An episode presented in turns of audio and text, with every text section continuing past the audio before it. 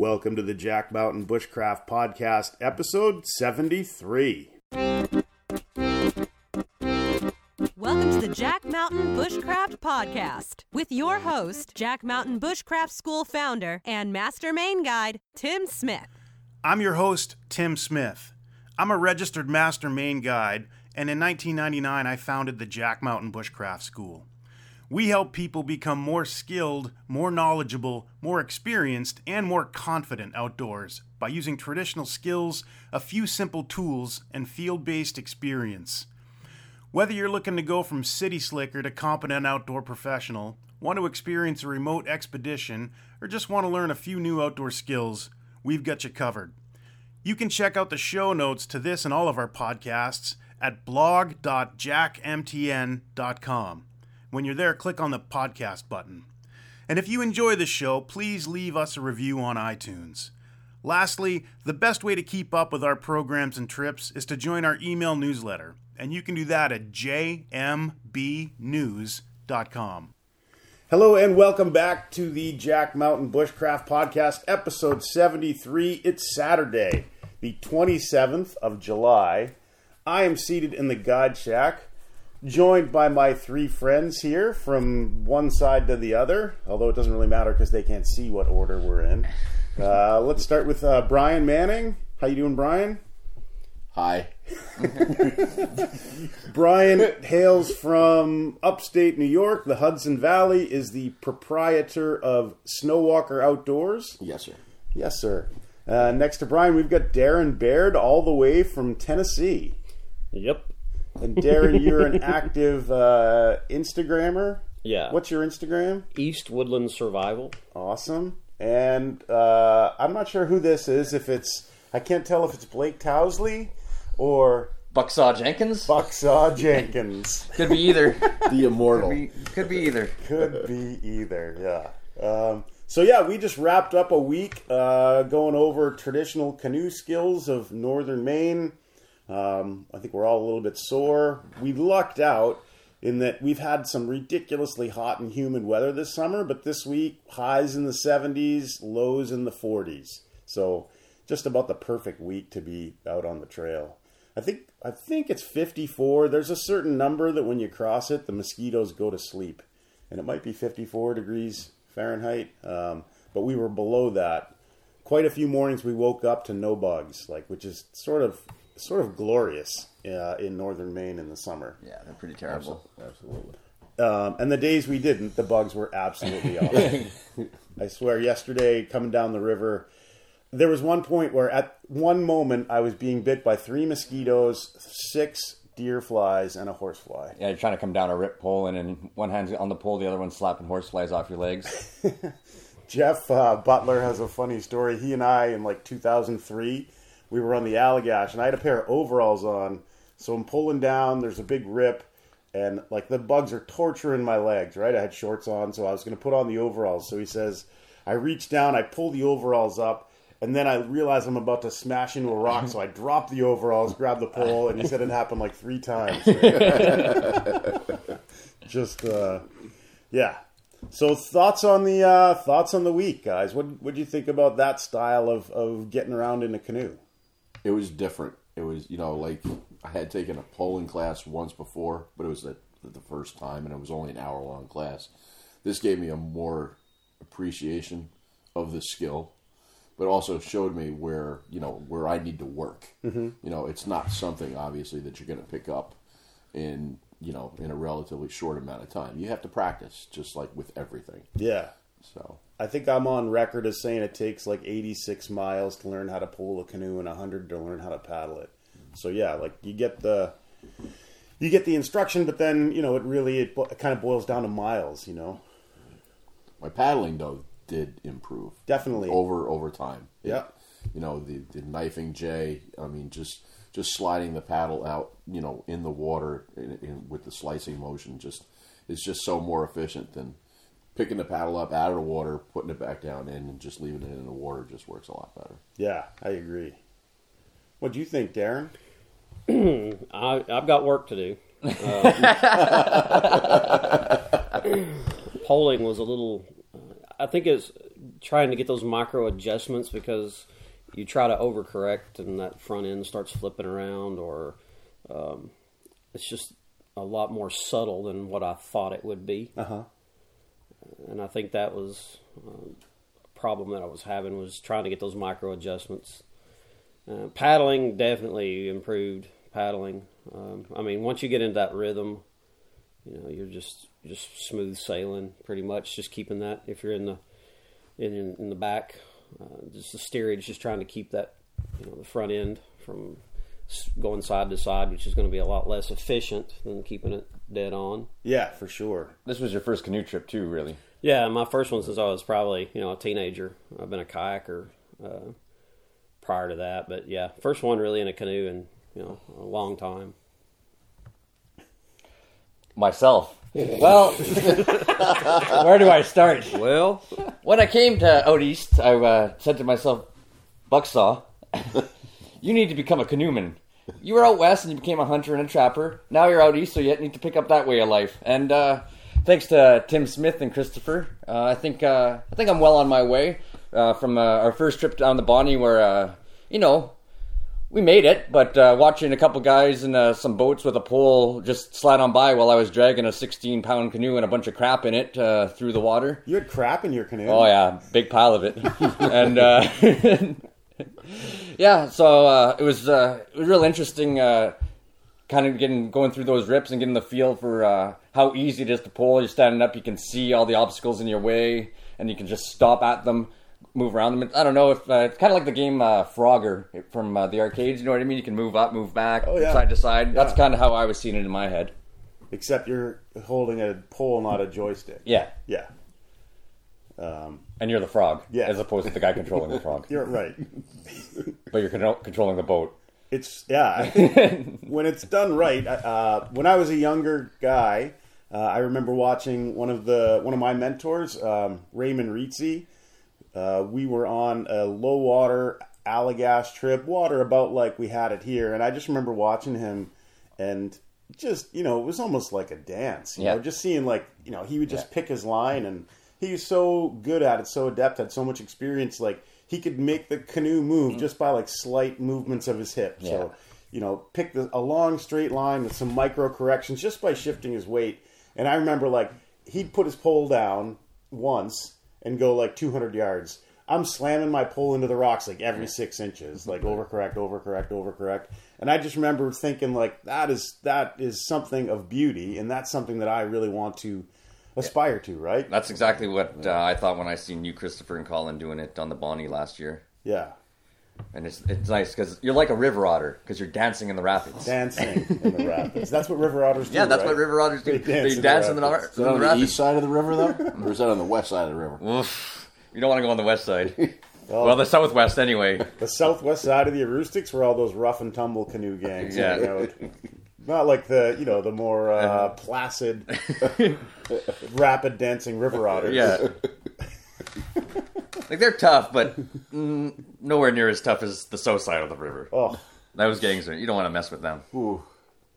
it's uh, I always get super excited that people are interested in in some of the traditional skills. So you know, poling is one of those things that.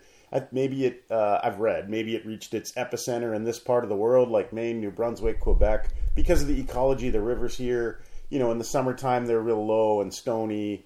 Um, and the, the natives would go down to the coast in the summer and then pole all the way back up a couple hundred miles in the fall. And, you know, I think even just trying to go upstream like 50 yards in a good current with a paddle is hard. It's hard Yeah. work. You know, with a pole, you're, it, it, it can still be very challenging, but it's much more straightforward. And you sort of know what you're into with the pole. Um, and then, you know, with the advent of more logging roads and the outboard motor, poling just about died. You know what? Because now people drive to the put in, you know, float down, take out. So there's never a real need or necessity to travel upstream. And with the advent of like bumper car boats, like aluminum and plastic boats where you can bang into everything, you know, it doesn't matter. You don't have to have total control. But you know, I've run a lot of miles in my wood canvas boat, uh, and with that, you just can't smash into stuff. You know, like it's not. I, you know, you make the the joke- Unfortunately. you make the joke about the modern rapid, and you know somebody's in like a plastic bumper car. They hit every rock on the way down, and at the end they raise their paddle over their head and go. Woo! but you know, if you're in a wood canvas boat, you can't. Every rock that you hit, that's another hour on shore. You're going to be patching the thing. So, so the ability to have total control and to stop in the middle of a rapid, it just yeah, there's just something magical about it. Excuse me. And I think you know, bigger picture, you know, use that as a metaphor as to why just traditional skills matter in the modern world. You know, like we didn't have cell coverage the whole trip out there, but conceivably, most places that people listen to this and, and go to recreate, you're plugged into the internet the whole time. You know, you can check anything, and oh, let's double check the, you know, some guy has a YouTube video on how to pole or something, and you know, but but I think that the uh, for me personally, and I'm not speaking for you guys, but for me personally, like hanging on to the traditional skills and making sure that they make it to the next generation. There's something there, and I don't want to get all like, uh, you know, Cosmic Cow. yeah, or you know, I don't want to get too foofy, but there is something about it. You know, you're sort of, uh, it's like muscle memory to the past, and I don't know if that sounds too Right. too out there, but it just you know you can sort of when you get into that zone when you're pulling a canoe in the woods and all that, it just feels like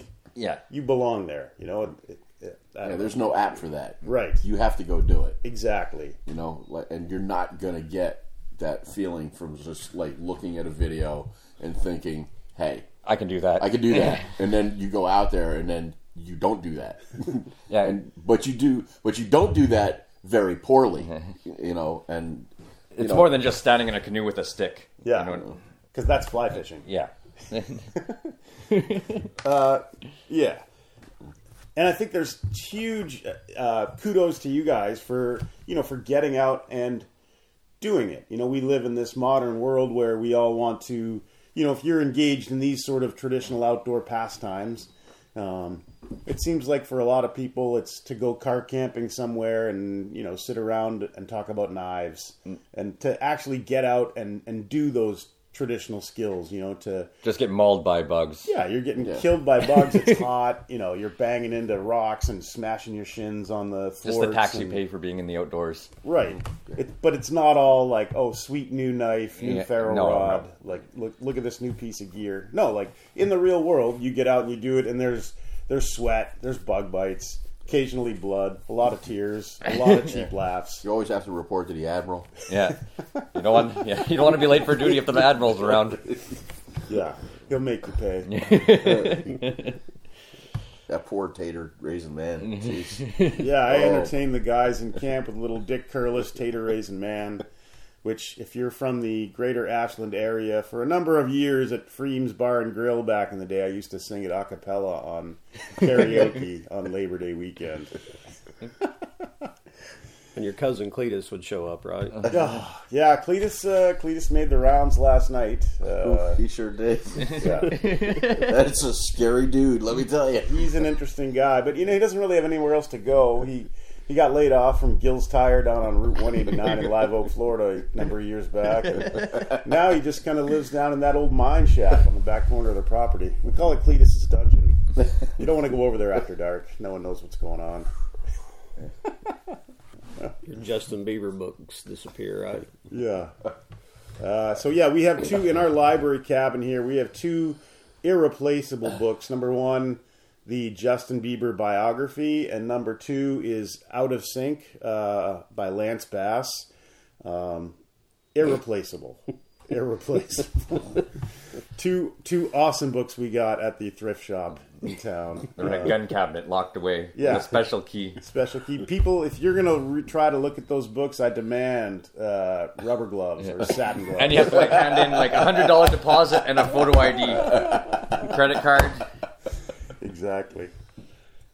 You're talking about the traditional stuff. You know, there were several times just floating down the river, just kind of imagining what it was like 200 years ago, 400 years ago. You know, first people to come through this area. You know, um, and then even thinking back traditional. You know, the the natives floating down through there and uh, pulling up, and just kind of gives you a lot of awe. You know, in the area. No, it was their highway. Right. It was their highway. It was their trade routes and everything else. So it was, you know, you take a look at like Route 95 going through Maine, but you know the rivers were their routes. That, that was their highways. Definitely. So you you try to equate it, and like you said, you're you're trying to keep these skills alive. I mean, you know, I'm trying to introduce my grandson, who's five now, into these skills because I don't want him to be wrapped up in playing electronics his entire you know childhood. He should be outside. He should be getting dirty. You know, there's there's no reason for him to be, you know, playing on a laptop or you know an iPad for hours at a time. You know, Yeah. You say you're talking about the uh, you know the rivers were the highways. The Aroostook River that we are on, the headwaters of it. There were two big sources of knappable stone in northern Maine that the natives used. One was at the very headwaters of the Aroostook, um, by Munsungan Lake, Munsungan Ridge. They have a whole bunch of pits that they've uh, dug up so the natives would mine this stone and then take it down river and disperse it all over the place. The other being Kineo Island in the middle of Moosehead Lake, a huge exposed uh, cliff where they would go out in their boats and load the stone in. But the uh, friend of mine, um, Bernie Howes, who lives in Ashland, grew up here, is the curator of the Ashland Logging Museum. He has a long running, lifelong habit of in the spring, he'll go and walk the side of the river along the gravel bars looking for uh, arrowheads, atlatl points, things like that. And a, a while back, he told me he found a very uh, uh, arrowhead made out of very particular looking stone. So he researched that stone, and apparently it only only comes from one location, and that location is coastal northern Labrador.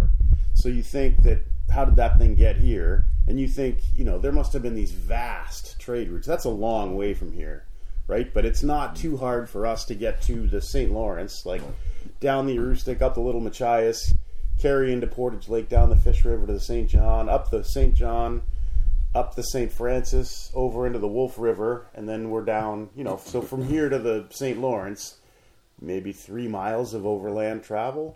Um, and then from there, you know, you could hug the North Shore of the St. Lawrence all the way up onto the coastal Labrador. But you think about these just massively huge trade routes, and and we tend to not think of that, right? I mean, when I was a kid and they were talking about native peoples, you know, they said if it was, you know, what the the Pilgrims showed up in 1620 and in 1619 everybody's living in caves and you know banging two bones together wearing like a leopard print singlet and Ah, the North American leopard, long, long extinct. I mean, it just flat out wasn't the case, right? Like very sophisticated people, huge trade routes, amazingly sea, amazing seagoing vessels.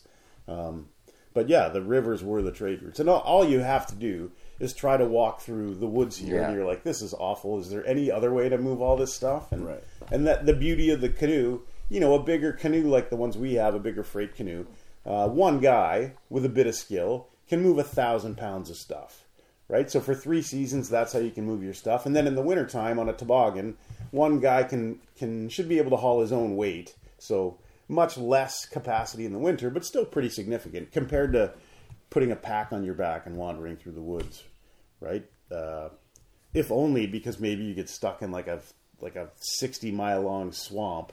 And that's awful. Breeding ground of the north, the rare, elusive northern mosquito. Not too rare in these parts, though. Not too rare at all. Yeah, not this week. Seems like the horseflies were worse, though. they Yeah. were bad yesterday. They were definitely bad yesterday when we were out when we were practicing. Yeah. Going up on that rip, they they were hellacious. Well, we had a graveyard in the canoe. Of Yeah. Corpses. All my corpses were in the canoe. and they're so not deterred, right? Like No. if, if I went somewhere, like if I went to the bar in town to get some a beer and some chicken wings, and there's 900 dead human bodies on the floor, maybe I won't go there. But horseflies, they don't care. Even if someone's like smacked you around a little, you're just like, ah, I'm going back. Yeah. I'm going back. going back, we're recording. Come on in. Um, yeah, so yeah, someday I'm going to write that book, "The Many Seasons of Insects in Northern Maine," right? Because you get to start with the black flies, and then the no seams come out, and then the mosquitoes, and now we're right into horsefly, deerfly season, and it's pretty glorious. You know, I, I miss those guys. You don't see them all winter. You know, you're out in a winter camp, and you're like, you know what would make this more homey is that there was 800 horseflies buzzing around. Hmm. I think you know the reason that I have. I don't think they're really affected by the cold because they're pretty rugged. But I think in the wintertime when we're wearing all those layers, they're like, oh, I can't get anything to eat here. Let's just stay in bed. I thought they flew down south. Do they? I Do think they so. migrate? Yeah. That would be that would The be great something. horsefly Migration of the migration. horsefly. Yeah. I see uh, like a like a disco- old school Discovery Channel documentary about it. Like some guy gets one of those powered hang gliders and flies. Yeah, like a horse flies. exactly. One has a broken wing, then Yeah. he raises it, raises a whole litter, then they fly next to him. Yeah. yeah, yeah, that'd be great. I named him Buzzy, and we fixed his wing. Fly and be free. Oh yeah, good stuff. Yeah. So, any last thoughts uh, on the week? It was just a great trip. Anyone that has the chance to come up here probably should if they want to learn how to absolutely. canoe, to be a proper canoeman. Because I think without uh, poling and lining, you can't really consider yourself a canoeman, if no matter how good of a paddler you are. Yeah, I would agree. I think it, it makes you more versatile and uh, able to solve problems in a remote area. Like, uh, I think if you're going to do any any sort of solo paddling in remote areas, yeah, you better have your paddling, you better have your poling, you better have your lining. Um, at least that's what's probably saved me numerous times on solo trips. I think the first time I ran the Bonaventure on in the canyon on the ledges, I was like, "Whoa, what's going on here?" like if I had to, uh, there's, I mean, you can't carry. No. But there's no way to carry. You're in a canyon, you know, and paddling it, you're probably going to dump your boat, Yeah. depending on the water level, and lose all your gear. And you know, if you're alone in a remote place, that that's bad. Uh, so yeah, being able to line there, but and and I think too having a bit of experience with each each of the little disciplines, so that you can make good decisions, like coming up. Well, what are we going to do here? Yeah, where you don't have to paddle if you don't have to. Right. Yeah. So yeah, agreed. Agreed on that, hundred percent. Yeah, you you got to come to something like this in order to really uh, get those skills and have somebody that knows what they're doing uh, show you what you're. Was doing that person wrong. here this week? Where where did he go? I think he's in that mine shaft down there. I think the admiral took him, and he hasn't been back since. But yeah, you know that's with any skill. I think you know read it, read about it, watch it on YouTube, whatever. You're not gonna get all those little fine micro. Uh, oh yeah, this is what you're doing wrong. You know, Yeah. until you actually have somebody that knows what they're doing to uh, to show you what you're doing wrong. That helps tremendously. And there's some really good memories on the river. That there's one When I had my shirt off. Oh yeah, yeah, that was really good. Um, there's some really good memories. You know, just uh, Brian and I got hung up between two rocks, and uh, it was like perfect balancing act. uh, you know, I mean, we're within Organized chaos. we're within, I mean, a quarter inch of being swamped, and we balanced that thing out, and it was just like perfect magic. You know, we should have never been in that position to begin with, but It happened. once we got into the situation, you know, we clicked really well together and got out of that thing in just a few seconds, and uh, no, didn't get wet the entire weekend. So Nice. Like you, you know, like you talk about it, like the you know we, we, we do we bash YouTube or we bash Instagram or whatever or what I think we're You e- know. equal opportunity bashers. Yeah. right you know so but but again the thing is is like you can you can read a hundred books and there's several I mean like really really good books we talked about Garrett's book uh, Beyond the Paddle Yeah, Garrett Conover's book Beyond the Paddle. If you're going to get a book on poling, traditional canoe stuff, what an awesome book! Awesome guy. no Hard Uh, to find book, but get a copy of that. right and and you, you can read that you can watch it but you know it's never going to happen you're never going to have that example of what darren just said you're never going to have that example of being hung up on two rocks you can you can go through all that i've read that book i've read that book several times there is nowhere in there that has a chapter that says this is what you do to get out of two rocks and you're pivoting you know, you have to experience it. And and although we were, I don't want to say that we were always in a controlled atmosphere to learn, but there were controlled atmospheres, and then there there isn't controlled atmospheres. But that's why you need to come to a class like this here. You know, you have the experience. You're imparting your knowledge to us, and you help us, and now we can build off of that. And then you know everything is a learning process. And Now, if you go back to that book, you can understand it better. You know what I mean? yeah, absolutely. Absolutely. Yeah, I agree. And, you know, we do bash a lot of the modern social media, but it's awesome to get you inspired. Yes. But in order to really, Appreciate it. really learn something, you got to get out and do it. You know, and, and whether it's a whether it's a course, whether it's you know fooling around on your local local river, you know, they both are good experiences. But I think I, I think my major critique with the modern world is someone will see something once and then think that they know how to do it. Like, but they have no muscle memory, they have no experience with it, and this is where you know my big gripe with uh, reality TV. You know, someone you see somebody they've seen these people do bow drills in remote situations over and over and over, but if they haven't done it, like, there's no way that you could replicate that. You know uh, bow drill as an example, but you know, as a as a metaphor for any sort of high high uh, high skill, low tech, traditional outdoor skills endeavor. Um, but yeah, agreed. And and I think you know one of the the other thing that's sort of overlooked is just the the fun we, the fun you have when you go out with a group of like minded individuals, right? I think Yeah. I, I laughed all week. I Yeah. had A lot of, lot of good cheap laughs. cheap laughs, real cheap Absolutely. and that's you know that's that's pretty fun as well. That's pretty awesome. Um, so I guess the only other thing to mention is that we are now, after a long uh, lead up, we're now taking reservations for the Brush Fire Rendezvous. October is it 11, 12, 13, 10, 11, 12? I just know it's Canadian Thanksgiving. Okay, Columbus Day weekend here, um, and we should note that uh, um, this is not a family-friendly event, right? We're going to get a 55-gallon barrel of lard. We're going to do leg wrestling. uh,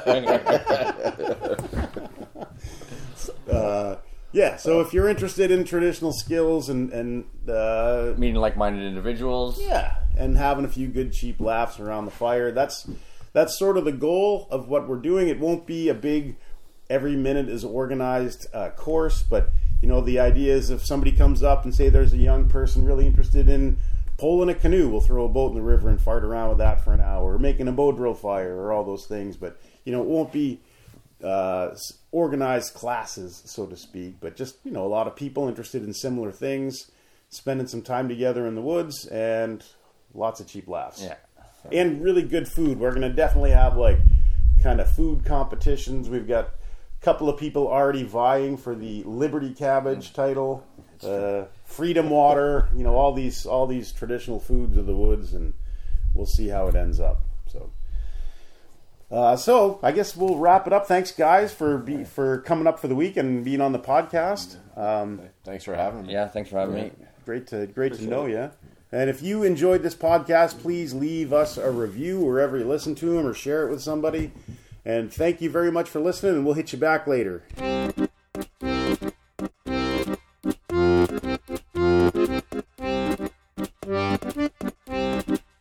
You have been listening to the Jack Mountain Bushcraft Podcast. For more information on our professional wilderness guide training programs that are college accredited and GI Bill approved, visit us on the web at jackmtn.com.